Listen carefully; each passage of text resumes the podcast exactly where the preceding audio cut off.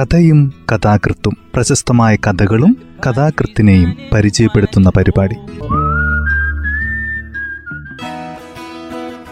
തയ്യാറാക്കിയത് Joseph Pallath H O. ശബ്ദസഹായം സ്മിത ജോൺസൺ.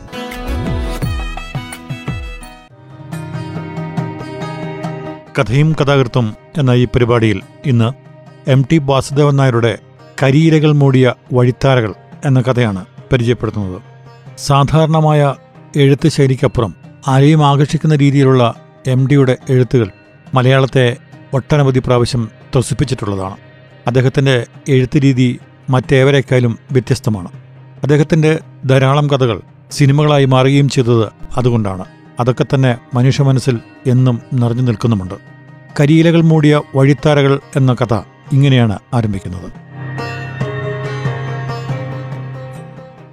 ഉച്ചവെയിലിൽ വലിയ വിടവുകളുണ്ടാക്കുന്ന ഏതാനും പേരാലുകൾ, ചുവട്ടിൽ നാലഞ്ച് കൊച്ചുപിടികളും ഒരു കല്ലത്താണിയും കിണറും. അത്താണിക്കടുത്ത് ബസ് നിന്നു. കണ്ടക്ടർ പറഞ്ഞു, ഇതാണ് സ്ഥലം. അയാൾ ധൃതിയിലിറങ്ങി. ബസ് കയറ്റം കടന്ന് മറയുന്നതുവരെ അയാൾ തണലിന്റെയും തണുപ്പിന്റേതുമായ ആ ദ്വീപിൽ നിന്നു. അവിടെ നിന്ന് രണ്ട് നാഴികയോളം നടക്കണമെന്നാണ് ബസ്സിലുള്ളവർ പറഞ്ഞത്. അയാൾക്ക് വഴി അറിഞ്ഞുകൂടാ. ചുണ്ണാമ്പ് കൊണ്ട് എഴുതിയ ഒരു സൈൻ ബോർഡ് തൂക്കിയിട്ട ആദ്യത്തെ പീടികയുടെ മുമ്പിലേക്ക് ചെന്ന് അയാൾ അന്വേഷിച്ചു, അവിടേക്കുള്ള വഴിയേതാ? ഉറക്കം തൂങ്ങിക്കൊണ്ടിരുന്ന പീടിക ഉടമസ്ഥൻ കണ്ണു തിരുമി ഇങ്ങോട്ടൊരു ചോദ്യമെടുത്തിട്ടു, എവിടുന്നാ? കുറച്ചു ദൂരെ നിന്നാണ്. എവിടേക്കാ? അവിടെ ഒരാളെ കാണാനുണ്ട്, ഏതാ വഴി? പിടിയേക്കാരനത് അത്ര പിടിച്ചില്ല. വഴി വിശദമായി പറഞ്ഞു കൊടുത്തു. ദാ ആ കാണുന്ന വഴി അമ്പലത്തിന്റെ മുമ്പിലാണ് ചെന്നെത്തുന്നത്. അവിടെ നിന്ന് നേരെ ഇടവഴിയിലേക്ക് ഇറങ്ങി നടന്നാല് പാടമായി, പാടം കടന്നാൽ വെട്ടുവഴി, വെട്ടുവഴിയിലൂടെ നേരെ വടക്കോട്ട് തന്നെ.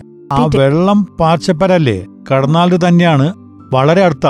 അമ്പലപ്പറമ്പിന് താഴത്തേക്കിറങ്ങാൻ അല്പം അഭ്യാസമൊക്കെ ഉണ്ടായാൽ നന്ന്. ചരൽക്കല്ലുകൾ നിറഞ്ഞ വഴി കുത്തനെ ഒരു ഊടുവഴിയിലൂടെ വയലിലാണ് ചെന്ന് വീഴുന്നത്.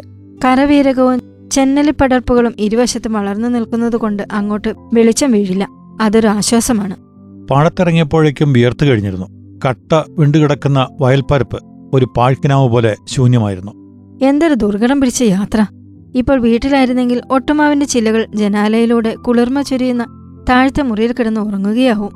യാത്ര അസുഖകരമാണ്. എങ്കിലും അയാളുടെ ഉള്ളിൽ ഒരു ചിന്ത നുരഞ്ഞു വരികയായിരുന്നു. അതൊരനുഭവമാണ്, അപൂർവമായ ഒരനുഭവം. നഗരത്തെ തിരിച്ചെത്തുമ്പോൾ ഇത് കൂട്ടുകാരോട് വിവരിക്കണം, പക്ഷെ മനസ്സിലാവുമോ? ഇന്നലെയാണ് അത് തോന്നിയത്. അത്ഭുതം അതിലല്ല, ഇന്നലെ വരെ അതെന്തുകൊണ്ട് തോന്നിയില്ല? വിസ്മൃതിയുടെ ഇരുളിൽ നിന്ന് അപ്പോൾ ആ മനുഷ്യൻ മനസ്സിന്റെ മുകൾത്തട്ടിലേക്ക് കടന്നു വന്നു. ആലോചിക്കുമ്പോൾ ഒരു നിർവികാരത. ഇന്ന് രാവിലെ പുറത്തിറങ്ങിയപ്പോൾ അമ്മ ചോദിച്ചു, എങ്ങോട്ടാ അപ്പോ, നേരത്തെ വരില്ലേ? ഉവ്, ഒഴിവുകാലത്ത് മുഴുവൻ സമയം അമ്മയ്ക്ക് മകനെ സമീപത്ത് തന്നെ കിട്ടണം. പാടം കടന്ന് ചെമ്മണ്ണ് നിറഞ്ഞ വെട്ടുവഴിയിലെത്തി. പുഴ ഒരു മരുപ്പരിപ്പ് പോലെ കിടക്കുകയാണ്. പീഡിയക്കാരൻ പറഞ്ഞ തണ്ണീർപ്പന്തലം കഴിഞ്ഞു. അതിനു സമീപം ഇടിഞ്ഞു പൊളിഞ്ഞൊരു അമ്പലമുണ്ട്. ഇനി ആരോടെങ്കിലും അന്വേഷിക്കേണ്ട സമയമായിരിക്കുന്നു. അപ്പോൾ പാടത്തു നിന്നും കൈതക്കൂട്ടത്തിലൂടെ വെള്ളത്തുണി മൂടിയ ശീലക്കുട വെട്ടുവഴിയിലേക്ക് കടന്നു. അല്പസമയം കൊണ്ട് അയാൾ അതിനൊപ്പമെത്തി. കാതിൽ വെള്ളിക്കെടുക്കനും ക്ഷവരം ചെയ്ത് രൂക്ഷമായ മുഖവും വിയർപ്പിന്റെ അരുവികൾ കുതിച്ചു ചാടുന്ന കഷണിത്തലയുമുള്ള ഒരു കാരണവർ. വരുതീക്കര മനക്കിലൊക്കെ ഇവിടുന്ന് എത്ര ദൂരമുണ്ട്? ഏ വരുതീക്കര മനക്കിലൊക്കെ എത്ര ദൂരമുണ്ട്? എവിടുന്നാ വരണേ? എന്താ മനക്കില് കാര്യം? ഓ ഒന്നുമില്ല, അഫൻ നമ്പൂരെ ഒന്ന് കാണണം. കോടതിന്നാ? അതെ. കാരണവർ വഴി വിവരിച്ചു. നേരെ പോയാൽ കടവായി. കടവിനപ്പുറത്തു നിന്ന് പാടത്തേക്കിറങ്ങി ഒരു ഊടുവഴി കയറിയാൽ മനക്കിലെ പടിയായി. അതുകൊണ്ട് നിർത്തിയില്ല. വരുതീക്കര മനയുടെ പൂർവ്വചരിത്രം വിവരിച്ചു. പണ്ടവർ വലിയ ജന്മികളായിരുന്നേ. പൂമാന്തോട് മുതൽ കൈതക്കാട് വരെയുള്ള സ്ഥലം അവരുടേതായിരുന്നു. എന്റെ പറമ്പ് മനക്കിലെ ജന്മ. പക്ഷെ ഇപ്പോ എല്ലാം പേരിന് മാത്രമാണ്. വലിയ തിരുമേനി ഉണ്ടായിരുന്നപ്പോ തന്നെ ഒക്കെ പോയി. നിശ്ചയാർന്ന് പൊള്ളിയാരശനും. പക്ഷേ അപ്പൻ നമ്പൂരി നല്ല ആളാ, പാവം. അല്ല, തൊത്തുണ്ടായിട്ടെന്താ കാര്യം? അദ്ദേഹത്തിന്റെ കാലം കഴിഞ്ഞാല് കുറ്റിയാറ്റില്ലേ, ആ മനക്കാർക്കൊരു ശാപമുണ്ട്. ശങ്കേഴ്സൻ കബടി വെച്ചപ്പോ പറഞ്ഞില്ലേ, പാമ്പന്മാരുടെ ശാവ, അവിടെ സ്വത്തും സന്തതിയും വായില്ല. കാര്യം വാസ്തവല്ലേ. വലിയ നമ്പൂതിരി രണ്ടു വേളി കഴിച്ചു. മൂത്ത അന്തർജനം കുളത്തിൽ വീണ് മരിച്ചു. അതിനെപ്പറ്റി മറ്റൊരു കഥയുണ്ട്. വലിയ തിരുമേനി ചവിട്ടിക്കൊന്നതാണ്. ചവിട്ടിക്കൊല്ലുക കേട്ടപ്പോ കാലുകള് ചുളിയുന്ന പോലെ തോന്നി. സന്ധ്യക്ക് പുളിപ്പറയില് വാലിയക്കാരന്റെ കൂടെ അവരെ വലിയ തിരുമേനി കണ്ടു. പിറ്റേന്ന് കുളത്തിലെ ശവം പൊന്തി. അപസ്മാരമിളകിയതായിരുന്നു അത്രേ. രണ്ടാമത്തെ വേളി ആറ്റുനോറ്റ് നാൽപ്പത്തഞ്ചാം വയസ്സിൽ പ്രസവിച്ചു. കുഞ്ഞ് കരഞ്ഞില്ല. മൂന്നാം നാള് അമ്മയ്ക്ക് സന്നിയായി. മുജന്മ സുഹൃതാ. കടവിനടുത്തെത്തിയപ്പോൾ പാടത്തിനപ്പുറം കയറേണ്ട ഇടം കാണിച്ചു കൊടുത്തു. മൂന്ന് കണ്ടങ്ങൾ കടന്നാൽ വയലിന്റെ മറുകരയെത്തി. ഇടവഴി കയറി ചെല്ലുന്നത് ഒരു കുന്നിന്റെ ചെരുവിലേക്കാണ്. പടിപ്പുര നിലംപൊത്തി കിടക്കുകയാണ്. ഊരിയെടുക്കാവുന്ന വണ്ണൻ മുളകൾ കൊണ്ടുണ്ടാക്കിയ ആ കടമ്പ കടന്നപ്പോൾ എന്തോ അയാളുടെ മനസ്സ് അസ്വസ്ഥമായി. വിശാലമാണ് പറമ്പ്. ഉച്ചവയിൽ അധികം സ്ഥലത്തേക്ക് ഊർന്നു വീഴില്ല. മാവുകളും ഞാവലും പടുമരങ്ങളും വളർന്നു മുറ്റി നിൽക്കുകയാണ്. അറിയാതെ അയാളുടെ കാൽവെപ്പിന്റെ വേഗത ചുരുങ്ങി. ഉണങ്ങിയ കുരുമുളക് വള്ളികൾ വറ്റി നിൽക്കുന്ന മരങ്ങൾക്കിടയിലൂടെ കരിയിലകൾ വീണുകിടക്കുന്ന ആ വഴി മനയുടെ മുറ്റത്തേക്ക് ഇറങ്ങുന്നു. കാൽക്കീഴിൽ കരിയിലകൾ ഞെരിഞ്ഞു. അയാൾ മുറ്റത്തേക്കിറങ്ങി ഒച്ചയനക്കി നോക്കി. ആരുമില്ല. മുറ്റത്തൊരു വശത്ത് ഒരു അമരത്തടമുണ്ട്. വേനലിൽ നനയ്ക്കാത്തതുകൊണ്ടാവണം മുരട് പഴുത്തിരിക്കുന്നു. ഇവിടെ ആരും ഇല്ലേ? വീണ്ടും നിശബ്ദതയാണ്. ഏതാനും നിമിഷങ്ങൾക്ക് ശേഷം അകത്തെങ്ങോ ഒരു വാതിൽ തുറക്കുന്ന ശബ്ദം.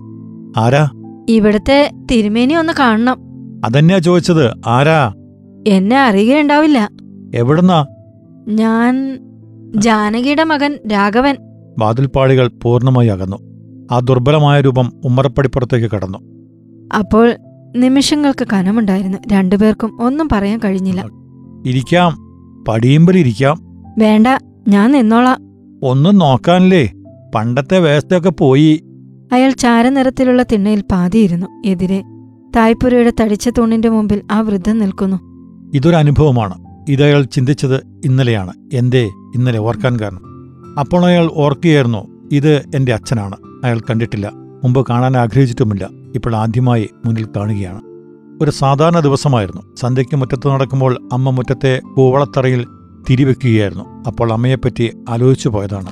പിന്നീട് നിലവിളക്കിന്റെ മുമ്പിലിരുന്ന് നിശബ്ദമായി അമ്മ നാമം ജപിക്കുമ്പോഴും ചിന്തകൾ അമ്മയിൽ ചെന്നുമുട്ടി. നിലവിളക്കിന്റെ പ്രകാശത്തിൽ കണ്ണുകൾ അടച്ചിരുന്നു.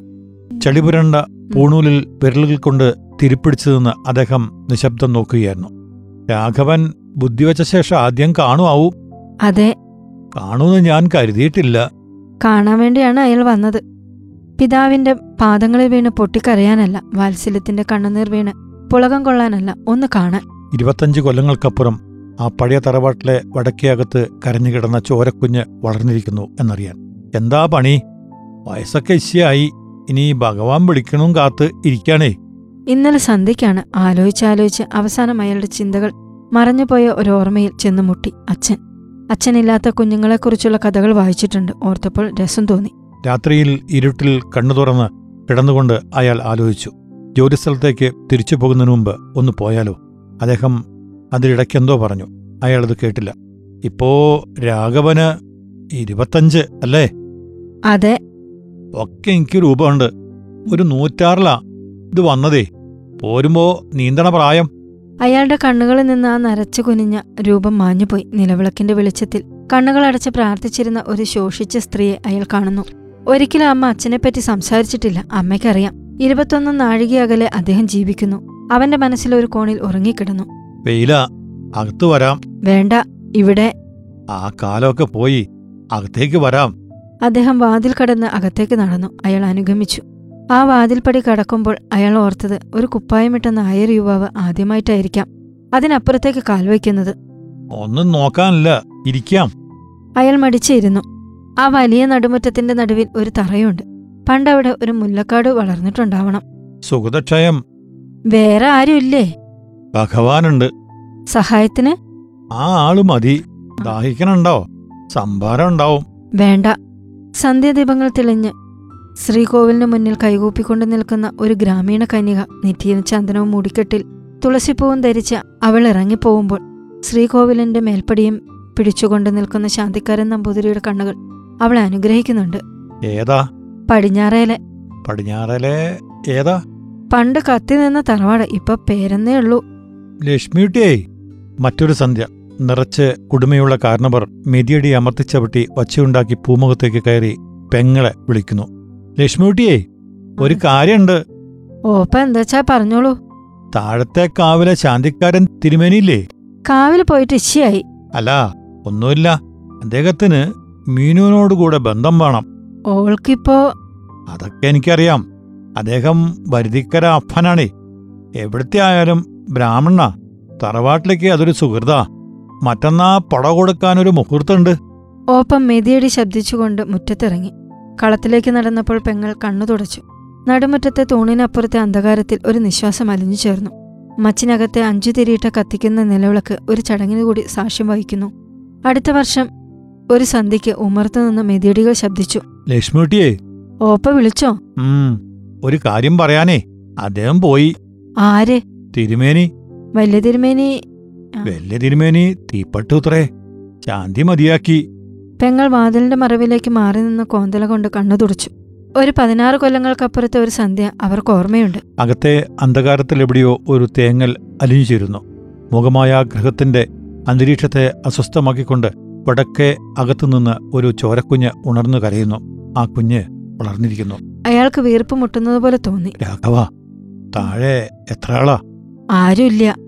അപ്പോ പിന്നെ ജാനകിക്ക് ആരും ആരും വന്നില്ല, അയാൾ കനത്ത സ്വരത്തിൽ പറഞ്ഞു. നിമിഷങ്ങൾ കുറെ കൂടി ഇഴഞ്ഞു നീങ്ങിയപ്പോൾ അയാൾക്ക് ഇരിപ്പറച്ചില്ല. അസ്വസ്ഥത കൊണ്ട് പൊളയുന്നതുപോലെ ശരീരത്തിൽ വിയർപ്പ് പൊടിഞ്ഞു. ഒരു കിതപ്പോടെ അയാൾ എഴുന്നേറ്റു. പോട്ടെ ബസ്.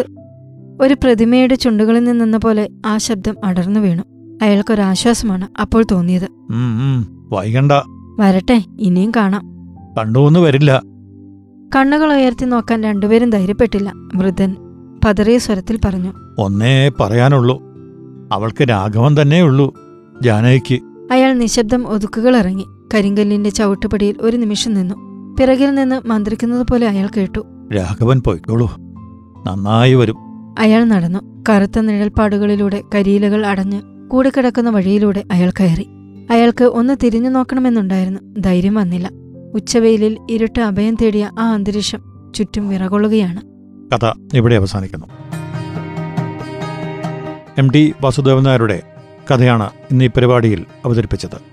മഞ്ഞ്, കാലം, നാലുകെട്ട്, അസുരവിത്ത്, വിലാപയാത്ര, പാതിരാവും പകൽ വെളിച്ചവും, അറബിപ്പൊന്ന്, രണ്ടാം മൂഴം, വാരണാസി, ഇരുട്ടിൻ്റെ ആത്മാവ്, ഓളവും തീരവും, കുട്ടിയടത്തി, വാരിക്കുഴി, പതനം, ബന്ധനം, സ്വർഗം തുറക്കുന്ന സമയം, നിന്റെ ഓർമ്മയ്ക്ക്, വാനപ്രസ്ഥം, എം ടിയുടെ തെരഞ്ഞെടുത്ത കഥകൾ, ഡാറസ്സലാം, രക്തം പുരണ്ട മൺതരികൾ, വെയിലും നിലാവും, കളിവീട്, വേദനയുടെ പൂക്കൾ തുടങ്ങി ധാരാളം മികച്ച രചനകൾ അദ്ദേഹം നടത്തിയിട്ടുണ്ട്.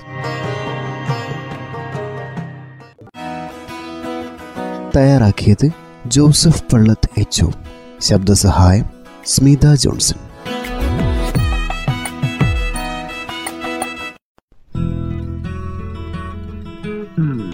കഥയും കഥാകൃത്തും, പ്രശസ്തമായ കഥകളും കഥാകൃത്തിനെയും പരിചയപ്പെടുത്തുന്ന പരിപാടി.